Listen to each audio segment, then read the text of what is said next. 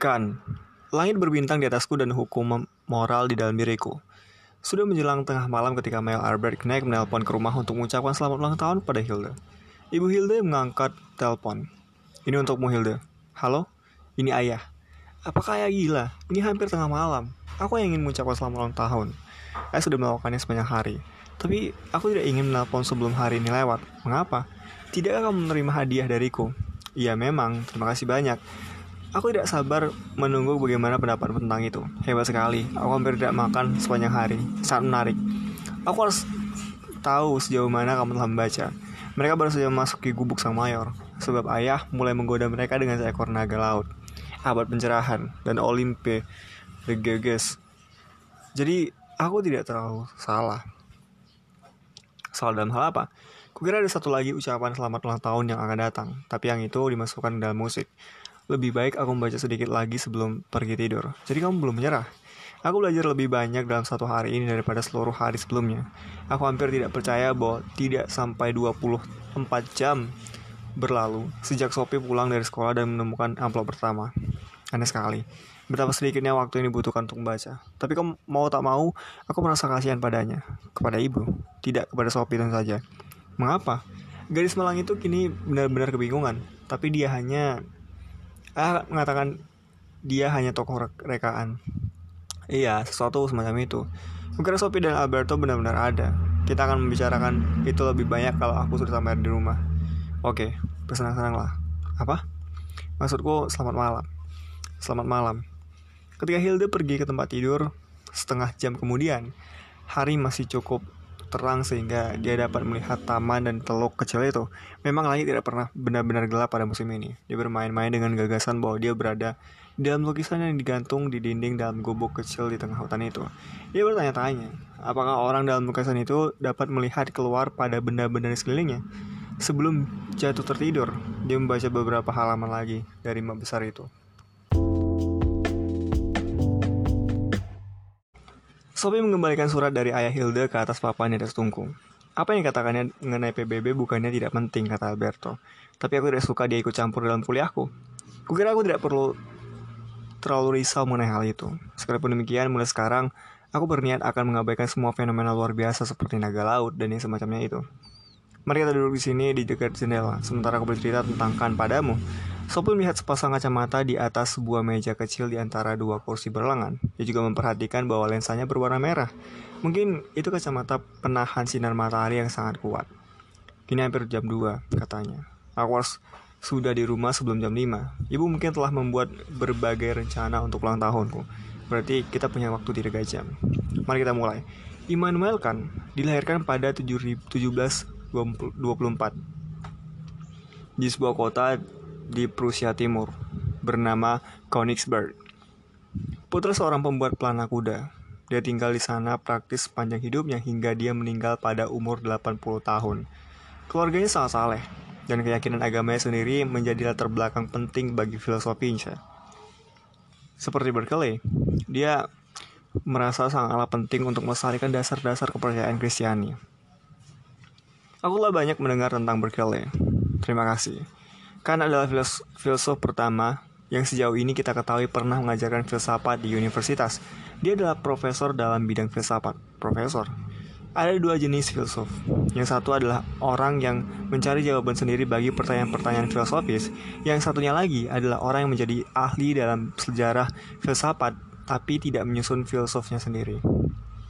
Dan kan adalah jenis yang itu. Kan adalah dua-duanya. Jika dia hanya seorang profesor yang cemerlang dan ahli mengenai gagasan-gagasan dari para filsuf lain, dia tidak akan pernah mengukir namanya sendiri dalam sejarah filsafat. Tapi penting untuk dicatat bahwa Kant mempunyai landasan kuat dalam tradisi filsafat masa lalu. Dia akrab dengan rasionalismenya, Descartes dan Spinoza serta empirisisme Locke, Berkeley, dan Hume.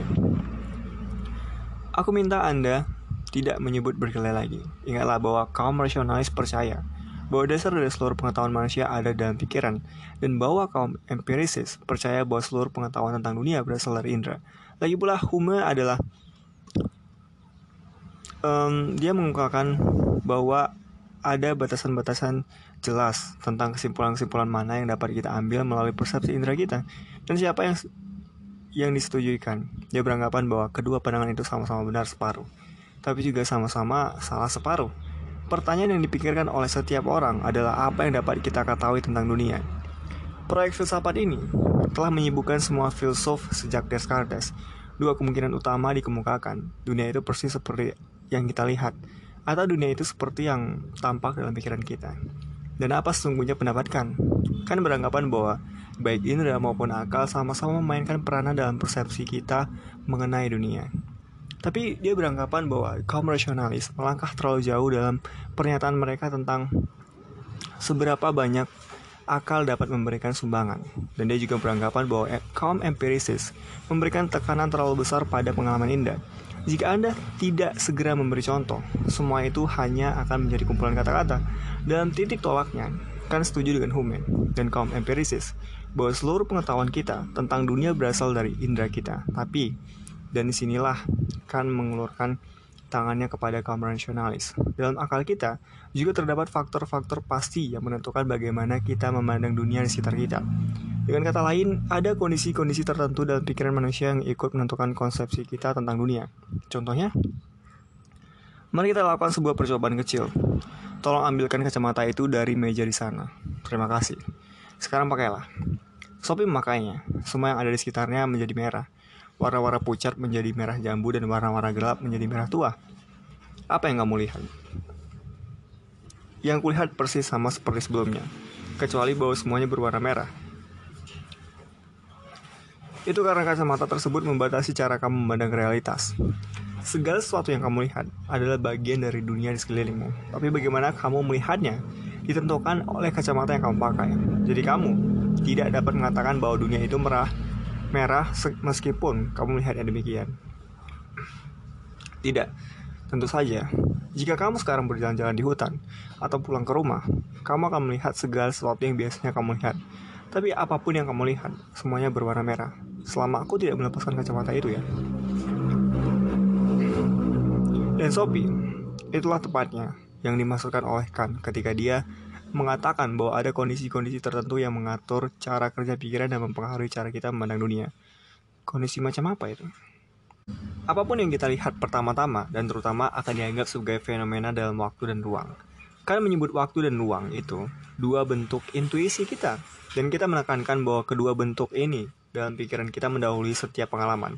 Dengan kata lain, kita dapat mengetahui sebelum kita mengalami sesuatu bahwa kita akan menganggapnya sebagai fenomena dalam waktu dan ruang. Sebab kita tidak dapat melepaskan kacamata akal. Jadi, dia beranggapan bahwa memandang segala sesuatu dalam waktu dan ruang itu bawaan lahir. Ya, sedikit banyak. Apa yang kita lihat mungkin bergantung pada apakah kita dibesarkan di India atau di Greenland. Tapi apa pun kita kita memandang dunia sebagai serangkaian proses dalam waktu dan ruang. Ini dapat kita ketahui sebelum mengalaminya. Tapi bukankah waktu dan ruang itu ada sebelum diri kita sendiri? Tidak. Kan berpendapat bahwa waktu dan ruang termasuk pada kondisi manusia. Waktu dan ruang yang pertama-tama dan terutama adalah cara pandang dan bukan atribut dunia fisik. Itu adalah cara yang benar-benar baru dalam memandang segala sesuatu. Sebab pikiran manusia bukan hanya lilin pasif yang hanya menerima sensasi dari luar. Pikiran meninggalkan jejaknya pada cara kita memahami dunia. Kamu dapat membandingkannya dengan apa yang terjadi ketika kamu menuangkan air ke dalam sebuah kendi, kendi air.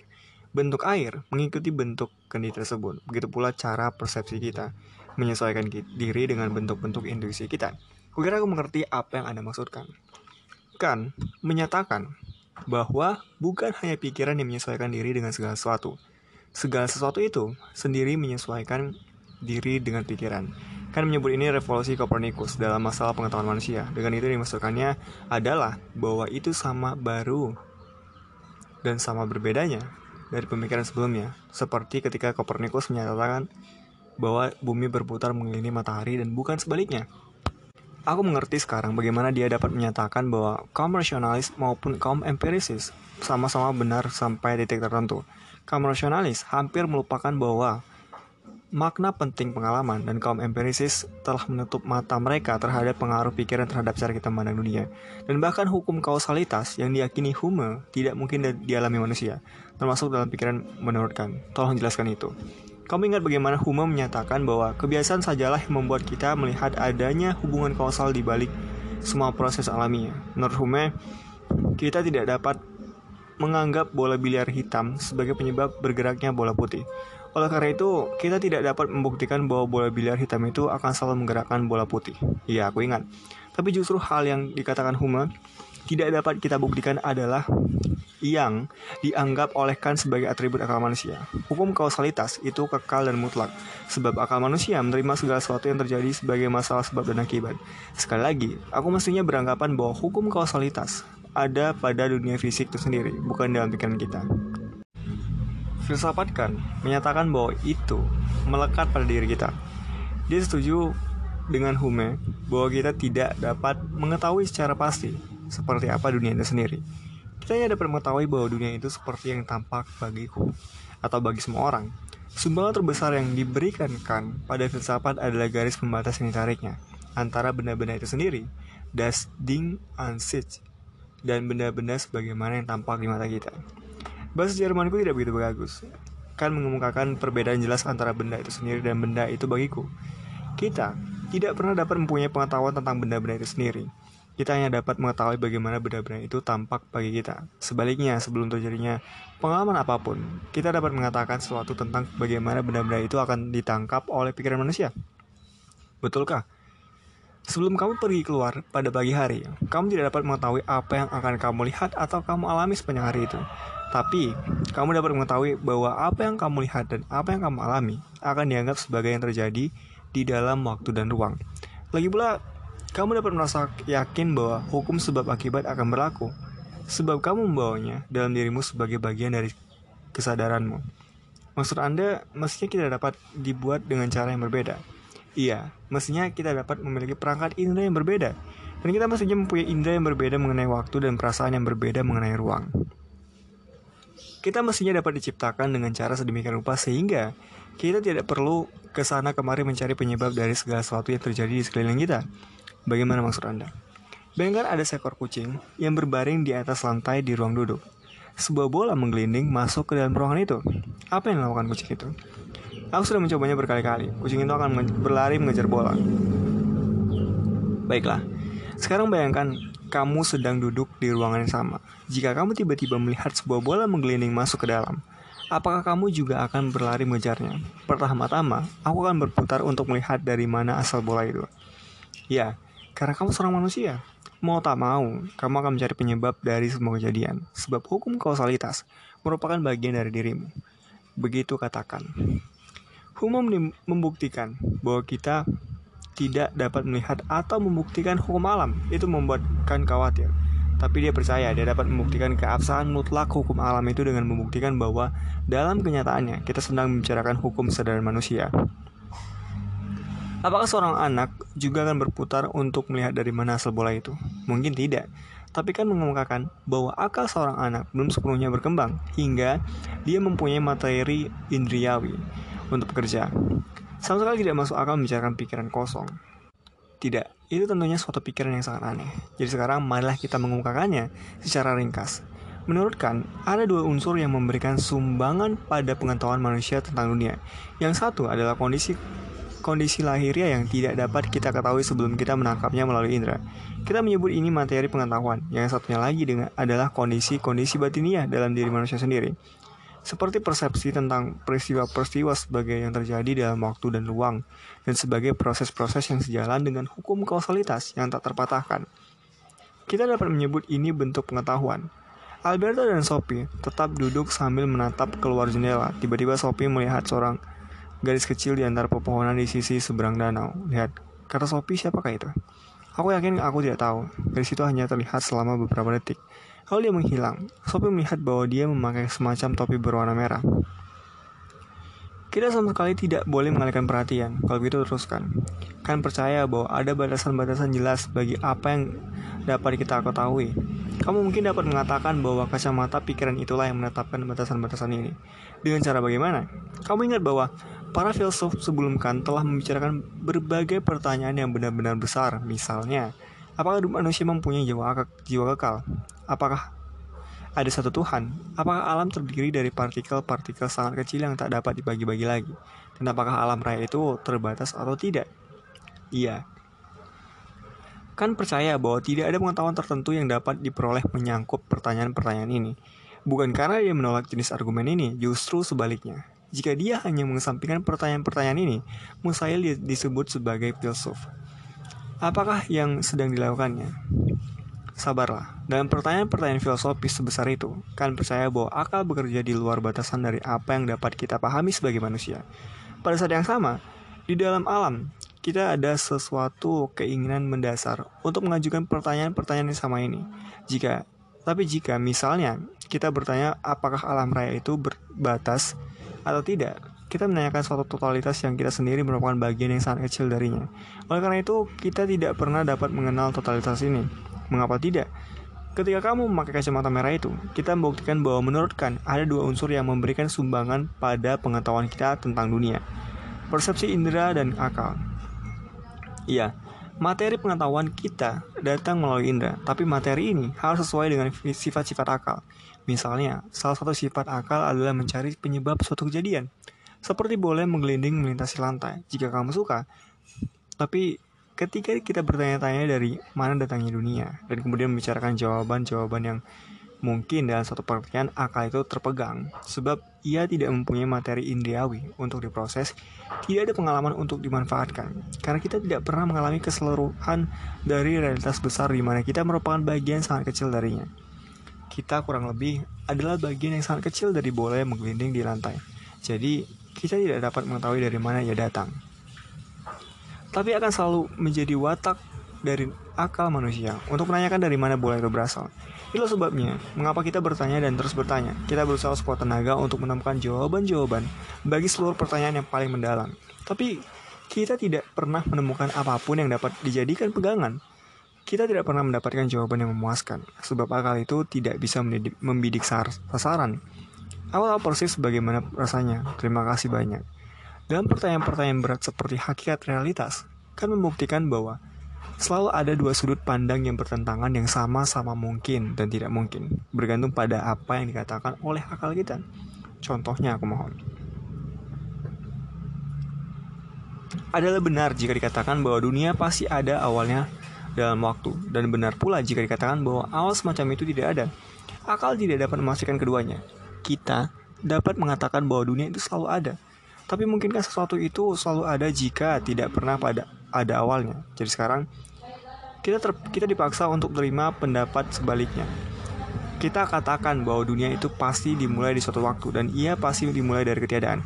Kecuali jika kita tidak ingin membicarakan perubahan dari suatu keadaan menjadi keadaan lain. Tapi mungkinkah sesuatu itu muncul dari ketiadaan, Sophie? Tidak. Kedua kemungkinan itu sama-sama bermasalah, tapi tampaknya salah satu dari keduanya pasti benar dan yang lain salah. Kamu mungkin ingat bahwa Demokritus dan kaum materialis mengatakan bahwa alam pasti terdiri dari bagian-bagian kecil yang membentuk segala sesuatu. Yang lainnya seperti Descartes, percaya bahwa pasti selalu mungkin untuk membagi realitas yang diperluas menjadi bagian-bagian yang lebih kecil lagi. Tapi mana di antaranya yang benar? Kedua-duanya. Tidak kedua-duanya. Lebih jauh, banyak filsuf menganggap kebebasan sebagai salah satu nilai manusia yang paling penting. Pada saat yang sama, kita temukan para filsuf seperti kaum Stoik, misalnya dan Spinoza, yang mengatakan bahwa segala sesuatu terjadi karena tuntutan hukum alam. Ini adalah kasus lain di, di mana akal manusia tidak mampu membuat penilaian, penilaian tertentu, menurut Kant. Kedua pandangan itu sama-sama masuk akal dan juga tidak masuk akal. Akhirnya, kita akan gagal jika kita berusaha untuk membuktikan keberadaan Tuhan dengan bantuan akal. Di sini kaum nasionalis seperti Descartes percaya untuk membuktikan bahwa pasti ada sesuatu atau suatu Tuhan semata-mata karena kita mempunyai gagasan tentang adanya zat yang tertinggi. Yang lainnya, seperti Aristoteles dan Thomas Aquinas, memutuskan bahwa pasti ada satu Tuhan karena segala sesuatu pasti ada penyebab pertama ya. Bagaimana menurut pendapat kalian? Dia menolak kedua bukti tentang keberadaan Tuhan ini. Akal maupun pengalaman tidak dapat dianggap sebagai dasar untuk menyatakan keberadaan Tuhan. Sepanjang menyangkut akal adalah mungkin dan juga tidak mungkin bahwa Tuhan itu ada. Tapi Anda memulai dengan mengatakan bahwa kan ingin melestarikan dasar bagi iman Kristiani. Iya, dia membuka suatu dimensi keagamaan di sanalah di mana akal maupun pengalaman tidak ada. Terjadinya kekosongan yang dapat diisi oleh iman. Begitulah cara dia menyelamatkan agama Kristen. Jika kamu setuju, nah, perlu dicatat bahwa Kant adalah seorang protestan. Sejak masa reformasi, ajaran protestan selalu dicirikan oleh tekanannya pada iman. Gereja Katolik, sebaliknya, sejak awal abad pertengahan lebih mempercayai akal sebagai pilar keimanan. Namun, Kant melangkah lebih jauh dari sekadar menetapkan bahwa pertanyaan-pertanyaan berat ini harus diserahkan kepada iman masing-masing individu. Dia percaya adalah penting bagi moralitas untuk mensyaratkan bahwa manusia itu mempunyai jiwa abadi, bahwa Tuhan itu ada, dan bahwa manusia mempunyai kehendak bebas. Jadi dia melakukan hal yang sama seperti Descartes. Pertama-tama dia bersikap kritis terhadap segala sesuatu yang dapat kita pahami, dan kemudian dia menyelundupkan Tuhan melalui pintu belakang. Tapi dia seperti Descartes, dia terutama menekankan bahwa bukan akal yang membawanya sampai ke titik ini, melainkan iman. Dia sendiri menyebut iman kepada jiwa abadi. Apa? Kepada keberadaan Tuhan dan kepada kehendak bebas manusia sebagai dalil-dalil praktis. Yang berarti, mendalilkan sesuatu berarti menerima sesuatu yang tidak dapat dibuktikan. Dengan dalil praktis, yang dimaksudkan kan adalah sesuatu yang harus diterima demi praksis atau praktik. Itu berarti bagi moralitas manusia, menerima keberadaan Tuhan adalah suatu tuntutan moral katanya. Tiba-tiba, ada ketukan di pintu. Sophie bangkit, tapi karena Alberto tidak menunjukkan tanda akan berdiri, dia bertanya, Tidakkah seharusnya kita melihat siapa itu? Alberto mengangkat bahunya dan bangkit dengan enggan. Mereka membuka pintu, dan seorang gadis kecil berdiri di sana, dengan gaun musim panas putih dan topi merah. Itulah gadis kecil yang mereka lihat di sisi seberang danau. Dia membawa sekeranjang makanan. Hai, kata Sophie. Siapakah kamu? Tidakkah kamu tahu aku ini si topi merah? Sophie memandang Alberto dan Alberto mengangguk. Kamu dengar apa yang dikatakannya? Aku sedang mencari rumah nenekku, kata gadis itu. Dia sudah tua dan sakit. Aku membawa makanan untuknya. Rumahnya tidak di sini, kata Alberto. Jadi lebih baik kamu meneruskan perjalanan. Dia membuat isyarat yang mengingatkan Sophie akan cara kita mengusir lalat. Tapi aku disuruh menyampaikan sebuah surat. Lanjut gadis bertopi merah itu. Sambil begitu, dia mengeluarkan sebuah amplop kecil dan menyerahkannya kepada Sophie. Lalu dia pergi dengan melompat-lompat. Waspadalah dengan serigala. Sophie berseru padanya. Alberto telah berjalan kembali ke ruang duduk. Bayangkan, si topi merah, kata Sophie. Dan tidak ada gunanya memperingatkan dia. Dia tetap akan pergi ke rumah neneknya dan akan dimakan oleh serigala. Dia tidak pernah belajar. Cerita itu akan berulang terus sampai akhir zaman. Tapi aku belum pernah mendengar kalau dia mengetuk pintu rumah lain sebelum sampai ke rumah neneknya. Soal sepele Sophie. Kini Sophie menatap amplop yang diberikan kepadanya. Amplop itu dialamatkan kepada Hilda. Dia membukanya dan membaca keras-keras. Hilda sayang, jika otak manusia itu cukup sederhana untuk dapat kita pahami, tentunya kita masih demikian bodoh sehingga kita tidak dapat memahaminya. Penuh cinta, ayah. Alberto mengangguk. Benar juga. Aku percayakan mengatakan sesuatu semacam itu. Kita tidak mungkin berharap dapat memahami siapakah kita sebenarnya. Mungkin kita dapat memahami sekuntum bunga atau seekor serangga. Tapi kita tidak akan pernah memahami diri kita sendiri. Lebih mustahil jika kita berharap dapat memahami alam raya. Sophie telah membaca kalimat samar-samar dalam catatan untuk Hilda itu beberapa kali sebelum Alberto melanjutkan. Kita tidak akan terganggu oleh naga laut dan yang semacamnya. Sebelum kita menyelesaikan pelajaran untuk hari ini, aku akan mengajarkan padamu tentang etika kan. Tolong cepatlah, aku harus segera pulang. Sikap skeptis Hume dalam kaitan dengan apa yang dapat dikatakan oleh akal dan indera kepada kita memaksakan untuk memikirkan lagi banyak pertanyaan penting mengenai kehidupan, terutama dalam bidang etika. Bukan bukankah Hume mengatakan bahwa kita tidak pernah dapat membuktikan apa yang benar dan apa yang salah. Kita tidak dapat menarik kesimpulan dari kalimat berita menjadi kalimat perintah. Bagi Hume, bukan akal dan bukan pula pengalaman kita yang menentukan perbedaan antara benar dan salah, melainkan perasaan. Ini dasar yang tak lemah bagikan, bagikan dapat kubayangkan. Kan selalu merasa bahwa perbedaan antara benar dan salah adalah masalah, masalah akal, bukan perasaan. Dalam hal ini, dia setuju dengan kaum rasionalis yang mengatakan kemampuan untuk membedakan antara benar dan salah itu melekat dalam akal manusia. Setiap orang tahu apa yang benar atau yang salah, bukan karena kita telah mempelajarinya, melainkan karena kita itu terlahir dalam pikiran. Menurut kan, setiap orang mempunyai akal praktis yaitu kecerdasan yang memberi kita kemampuan untuk memahami apa yang benar atau yang salah dalam setiap soal. Dan itulah bawaan lahir.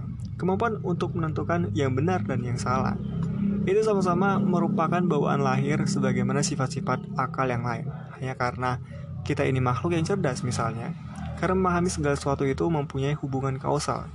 Kita semua mempunyai akses pada hukum moral universal yang yang sama.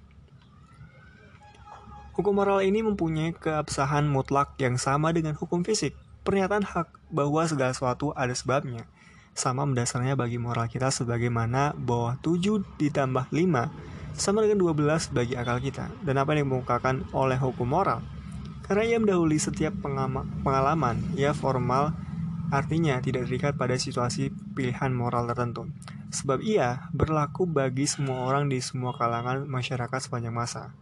Jadi ia tidak mengajarkan kita harus melakukan ini atau itu jika kita mendapati diri kita dalam situasi ini dan itu. Ia mengajarkan bagaimana kita harus berperilaku di, di setiap situasi.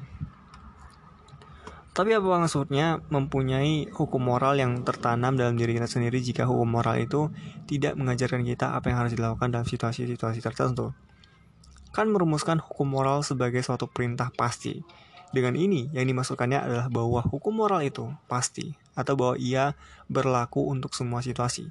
Lagi pula ia berupa perintah yang berarti memiliki kekuatan dan kewenangan mutlak. Aku mengerti.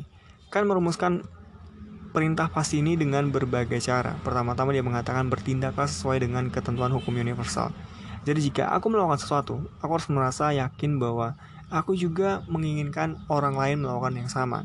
Jika mereka berada di dalam situasi yang sama. Tepat dengan begitu, barulah kamu bisa bertindak sesuai dengan hukum moral yang tertanam di dalam dirimu. Kan juga merumuskan perintah pasti itu dengan cara begini. Bertindaklah dengan cara sedemikian rupa sehingga kamu selalu menghormati peri kemanusiaan, entah pada dirimu sendiri maupun kepada orang lain, bukan hanya sekali-sekali, melainkan selalu dan selamanya. Jadi kita tidak boleh menyalahgunakan orang lain demi keuntungan kita sendiri. Tidak, sebab setiap orang mempunyai tujuan sendiri. Itu tidak hanya berlaku untuk orang-orang lain, tetapi juga untuk dirimu sendiri. Kamu juga tidak boleh menyalahgunakan dirimu sendiri sebagai sarana untuk mencari sesuatu. Itu mengingatkanku pada kaidah emas, lakukan kepada orang lain. Ya, itu juga aturan perilaku formal yang pada dasarnya mencakup seluruh pilihan etika. Kau mestinya mengatakan bahwa kaidah emas itu mengajarkan hal yang sama sebagaimana hukum moral universalkan. Tapi tentunya ini hanya pernyataan. Hume barangkali benar bahwa kita tidak dapat membuktikan apa yang benar atau yang salah melalui akal. Menurut Kant, hukum moral itu sama mutlaknya dan sama universalnya dengan hukum kausalitas. Itu pun tidak dapat dibuktikan dengan akal, namun tetap mutlak dan tidak dapat diubah. Tak seorang pun akan menyangkalnya. Aku mempunyai perasaan bahwa yang sebenarnya sedang kita bicarakan ini adalah hati nurani. Sebab setiap orang mempunyai hati nurani, bukan? Ya, ketika kan menggambarkan hukum moral, sesungguhnya dia menggambarkan hati nurani manusia. Kita tidak dapat membedakan apa yang dikatakan oleh hati nurani kita, tapi kita tetap saja mengetahuinya. Kadang-kadang aku mungkin bersikap baik dan mau membantu orang lain hanya karena aku tahu tindakanku itu akan ada balasannya. Itu dapat menjadi cara untuk populer. Tapi jika kamu berbaik baik dengan cara orang lain hanya agar populer, berarti kamu bertindak bukan karena menghormati hukum moral. Kamu bertindak sesuai dengan hukum moral dan itu sudah cukup baik. Tapi jika itu kamu maksudkan untuk menjadi tindakan moral, kamu harus mengalahkan dirimu sendiri. Hanya jika kamu melakukan sesuatu murni karena kewajibanlah, tindakanmu dapat dikatakan sebagai tindakan moral. Oleh karena itu, etika kan kadang-kadang disebut etika kewajiban. Aku dapat merasakan bahwa aku berkewajiban mengumpulkan uang bagi palang merah atau bazar amal. Ya, dan yang penting kamu melakukannya sebab kamu tahu itu benar. Bahkan jika uang yang kamu kumpulkan hilang di jalan atau jumlahnya tidak memadai untuk memberi makan semua orang seperti yang diniatkan semula, kamu sudah mematuhi hukum moral. Kamu bertindak karena dorongan niat baik dan menurunkan niat baik inilah yang akan menentukan apakah tindakan itu secara moral benar, bukan akibat dari tindakan itu. Etika kan karenanya juga tidak disebut etika niat baik. Mengapa begitu penting baginya untuk mengetahui dengan tepat kapan seseorang bertindak? Karena dia menghormati hukum moral. Tentunya hal yang terpenting adalah bahwa kita bersungguh-sungguh menolong orang lain. Memang begitu dan kan pasti bukannya tidak setuju, tapi hanya jika kita tahu dalam diri sendiri bahwa kita bertindak karena menghormati hukum moral lah, kita akan bertindak dengan bebas. Kita bisa bertindak bebas hanya jika kita mematuhi hukum. Mematuhi hukum. Bukankah itu agak aneh? Tidak menurut Kamu mungkin ingat bahwa dia harus menang menganggap atau mendalilkan bahwa manusia mempunyai kehendak bebas. Ini adalah soal penting sebab kan juga mengatas nama mengatas mengatakan bahwa segala sesuatu itu mematuhi hukum kausalitas. Jadi bagaimana mungkin kita mempunyai kehendak bebas? Ujilah aku. Dalam soal ini, kan mempunyai manusia menjadi membagi manusia menjadi dua bagian dengan cara yang tidak berbeda. Dengan cara Descartes menyatakan bahwa manusia adalah makhluk ganda, yaitu yang mempunyai badan dan pikiran. Sebagai makhluk material, kita seluruhnya dan sepenuhnya bergantung pada hukum kausalitas yang tak terpatahkan. Katakan, kita tidak memutuskan apa yang kita lihat. Penglihatan mendatangi kita karena adanya tuntutan dan mempengaruhi kita apakah kita menyukainya atau tidak. Tapi kita bukan semata-mata makhluk material, kita juga makhluk berakal. Sebagai makhluk material, kita sepenuhnya milik dunia alam. Oleh karena itu, kita tunduk pada hubungan kausal. Jadi, kita tidak mempunyai kehendak bebas, tapi sebagai makhluk rasional, kita punya peranan di dalam apa yang disebutkan Das Ding an sich, yaitu dunia sebagaimana ia ada dalam diri sendiri. Lepas dari kesan-kesan indera kita, hanya jika kita mengikuti akal praktis kita lah yang memungkinkan kita untuk menentukan pilihan-pilihan moral. Kita menjalankan kehendak bebas kita, sebab jika kita mematuhi hukum moral, kita lah yang membuat hukum moral yang kita patuhi itu. Ya sedikit banyak itu benar. Akulah atas sesuatu yang dalam diriku yang menyuruhku agar tidak berlaku kejam pada orang lain. Jadi ketika kamu memilih untuk tidak berlaku kejam, bahkan jika itu bertentangan dengan kepentingan pribadimu sendiri, itu berarti kamu bertindak bebas. Anda tidak benar-benar bebas atau mandiri jika Anda hanya melakukan apa pun yang Anda ingin. Kalau begitu, orang dapat menjadi budak dari segala macam hal. Orang bahkan bisa menjadi budak dari egoismenya sendiri. Kemandirian dan kebebasan itulah tepatnya yang kita butuhkan untuk bangkit mengatasi nafsu dan kejahatan. Bagaimana dengan binatang? Kukira mereka hanya mengikuti kesenangan dan kebutuhan mereka sendiri. Mereka tidak mempunyai kebebasan untuk mematuhi hukum moral, bukan? Tidak. Itulah bedanya antara binatang dan manusia. Aku mengerti sekarang. Dan akhirnya, kita mungkin dapat mengatakan bahwa Kant berhasil menunjukkan jalan keluar dan dari kebuntuan yang dihadapi filsafat dalam pertarungan antara rasionalisme dan empirisisme. Oleh karena itu, bersamakan suatu era dalam sejarah filsafat berakhir. Dia meninggal pada 1804, ketika masuk budaya yang kita namakan romantisisme mulai bangkit. Salah satu perkataannya yang paling banyak dikutip telah dipahatkan pada pusaranya di Königsberg Dua hal memenuhi pikiranku dengan keheranan dan ketakjuban yang semakin besar. Semakin sering dan semakin kuat aku merenungkannya. Langit berbintang di atasku dan hukum moral dalam diriku. Alberto merubahkan badannya ke belakang di atas kursinya. Itu saja, katanya. Kukira aku telah menyampaikan padamu hal-hal terpenting mengenaikan. Lagi pula kini sudah jam 4 seperempat, tapi masih ada satu, satu hal lagi. Tolong beri aku waktu sebentar. Aku tidak pernah meninggalkan kelas sebelum guru selesai memberi pelajaran. Apakah pernah aku katakan bahwa kan percaya kita mempunyai kebebasan jika kita hidup hanya sebagai makhluk berindra? Iya, Anda mengatakan sesuatu macam-macam itu. Tapi jika kita mematuhi akal universal kita, bebas dan mandiri, apakah aku pernah mengatakan itu juga? Iya. Mengapa Anda mengatakannya lagi? Alberto membungkuk ke arah Sophie, menatap dalam-dalam ke matanya dan berbisik. Jangan mempercayai apa pun yang kamu lihat, Sophie. Apa yang Anda maksudkan dengan itu? Coba berputar ke arah sana, nak. Nah, aku sama sekali tidak mengerti apa yang Anda maksudkan. Orang biasanya berkata, aku akan mempercayai jika aku melihatnya. Tapi jangan percaya yang kamu lihat juga. Anda pernah mengatakan sesuatu seperti itu sebelumnya. Ya, mengenai Parmenides. Tapi aku belum mengetahui apa maksud dari Anda. Ya, kita duduk di luar sana di atas sundakan. Berbincang-bincang lalu yang dinamakan naga laut itu mulai mengapak-ngapakkan anggota badannya di dalam air. Bukannya itu aneh? Sama sekali tidak. Lalu si topi merah datang menghampiri pintu. Aku sedang mencari rumah nenekku. Sungguh penampilan yang tolol.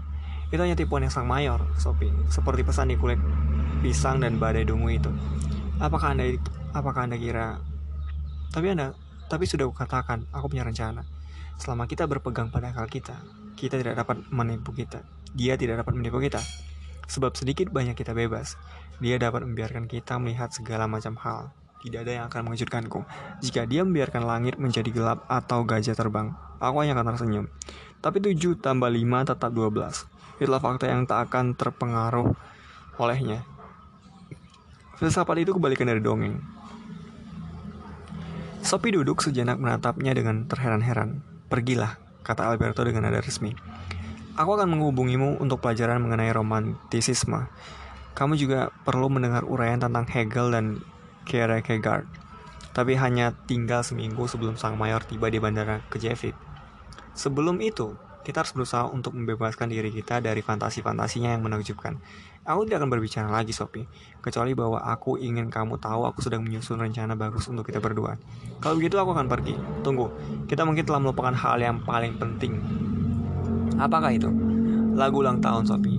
Hilda berusia, Hilda berusia 15 tahun hari ini. Begitu pula aku. Kamu juga ya. Kalau begitu mari kita bernyanyi. Happy birthday to you. Kini jam setengah lima. Sophie lari menuju tepian air dan mendayung ke sisi seberang. Dia menarik perahu memasuki aliran air dan mulai bergegas menuju hutan. Ketika dia mulai di darat, tiba-tiba dia melihat sesuatu bergerak di antara pepohonan. Dia bertanya-tanya, apakah itu si topi merah yang sedang berkeliaran sendiri melintasi hutan menuju rumah neneknya? Tapi sosok di antara pepohonan itu jauh lebih kecil. Dia pergi mendekat. Sosok itu tidak lebih besar daripada sebuah boneka. Warnanya coklat dan ia mengenakan sweater merah. Sophie berhenti, kaku di tengah jalan ketika dia menyadari bahwa itu adalah seekor beruang teddy. Bahwa seseorang meninggalkan beruang teddy di tengah hutan sudah cukup mengherankan, tapi beruang teddy ini hidup dan tampaknya sangat asyik. Hai kata Sophie, nama aku Winnie the Pooh Kata si beruang Teddy Dan sialnya aku tersesat dalam perjalananku di hutan Pada hari yang mestinya indah ini Aku pasti tidak pernah melihatmu sebelumnya. Mungkin akulah yang tidak pernah datang ke sini sebelumnya Kata Sophie. Jadi karena itu Kamu masih dapat kembali pulang ke hutan 100 akar. Tidak. Jumlah itu terlalu sulit. Jangan lupa aku hanya seekor beruang kecil dan tidak begitu pintar. Aku pernah mendengar cerita tentangmu Dan kukira kamu alis Christopher Robin pernah bercerita tentang kamu suatu hari. Kukira begitulah caranya kita berjumpa. Kamu minum terlalu banyak dari satu botol sehingga kamu menjadi semakin kecil dan kecil. Tapi kemudian kamu minum dari botol lain dan mulai bertambah besar lagi. Kamu harus benar-benar waspada tentang apa yang kamu masukkan ke dalam mulutmu. Aku pernah makan begitu banyaknya sehingga aku terjepit di dalam lubang kelinci. Aku bukan Alice. Tidak penting siapa kita sebenarnya. Yang penting adalah bahwa kita adalah kita. Itulah yang dikatakan si burung, si burung hantu, dan dia sangat bijaksana. 7 ditambah 4 sama dengan 12, katanya pada suatu hari yang cerah. Eyor maupun aku sama-sama merasa sangat bodoh, sebab sulit sekali untuk menjumlah. Jauh lebih mudah membaca cuaca. Namaku Sophie. Senang bertemu denganmu Sophie. Seperti kataku, kira kamu orang baru di sekitar sini. Tapi sekarang beruang kecil ini harus pergi soalnya aku harus menemukan Piglet si babi kecil. Kami akan menghadiri sebuah pesta tanam taman besar untuk kelinci dan kawan-kawannya. Dia melambai dengan sebuah kaki sebelah kakinya. Sophie kini melihat banyak bahwa dia memegang selembar kertas terlipat di kaki yang lain. Apa yang kamu bawa di situ? Dia bertanya. Winnie the Pooh menunjuk menunjukkan kertas itu dan berkata, Inilah yang membuatku tersesat, tapi itu hanya selembar kertas. Tidak, ini bukan hanya selembar kertas. Ini, ini sebuah surat untuk Hilde lewat kaca cermin. Oh, boleh aku mengambilnya? Apakah kamu gadis di dalam kaca cermin itu? Tidak, tapi sebuah surat harus disampaikan secara pribadi. Christopher Robin baru mengajari aku tentang itu kemarin, tapi aku kenal Hilda. Nggak ada bedanya. Bahkan jika kamu mengenal seorang dengan sangat baik, kamu tidak boleh membaca surat-surat mereka. Maksudku, aku dapat memberikannya kepada Hilda. Itu soal lain sama sekali. Ini dia Sophie. Jika aku dapat terbebas dari surat ini, mungkin aku akan dapat menemukan Piglet. Untuk menemukan Hilde lewat kaca cermin, pertama-tama kamu harus menemukan sebuah kaca cermin besar. Tapi itu bukan hal yang mudah di sekitar sini. Dan dengan itu, si burung kecil menyerahkan kertas terlipat tersebut kepada Sophie dan pergi masuk ke hutan dengan kakinya yang kecil-kecil. Ketika dia tidak terlihat lagi, Sophie membuka lembaran kertas itu dan membacanya. Hilde tercinta, Sungguh sayang Alberto tidak mengatakan kepada Sophie bahwa akan mendukung didirikannya sebuah liga bangsa-bangsa. Dalam risalahnya Perpetual Peace, dia menulis bahwa semua negara hendaknya bersatu dalam sebuah liga bangsa-bangsa yang akan menjamin kehidupan bersama yang damai di antara berbagai bangsa. Kira-kira 125 tahun setelah terbitnya risalah ini, pada 1795, Liga Bangsa-Bangsa didirikan. Setelah Perang Dunia Pertama, setelah Perang Dunia Kedua, Liga itu digantikan oleh Perserikatan Bangsa-Bangsa. Jadi dapat kamu katakan bahwa kan adalah bapak dari gagasan PBB. Maksudkan adalah bahwa akal praktis men manusia menuntut bangsa-bangsa untuk bangkit dari keadaan mereka yang kacau yang menciptakan perang dan berjanji untuk menjaga perdamaian. Meskipun jalan menuju berdirinya Liga Bangsa-Bangsa itu sangat berat, sudah menjadi kewajiban kita untuk bekerja demi pemeliharaan perdamaian yang, uni yang universal dan abadi. Didirikannya liga semacam itu bagikan merupakan tujuan jangka panjang. Kamu nyaris dapat mengatakan bahwa itu merupakan tujuan tertinggi filsafat. Aku masih di Lebanon saat ini. Penuh sayang, ayah. Sophie memasukkan catatan itu ke dalam kantong bajunya dan meneruskan perjalanan pulang. Inilah jenis pertemuan di hutan yang pernah diperingatkan Alberto. Tapi dia tidak mungkin membiarkan beruang yang kecil itu berkeliaran di hutan dalam suatu perburuan tanpa akhir untuk mencari Hilda lewat kaca cermin, bukan?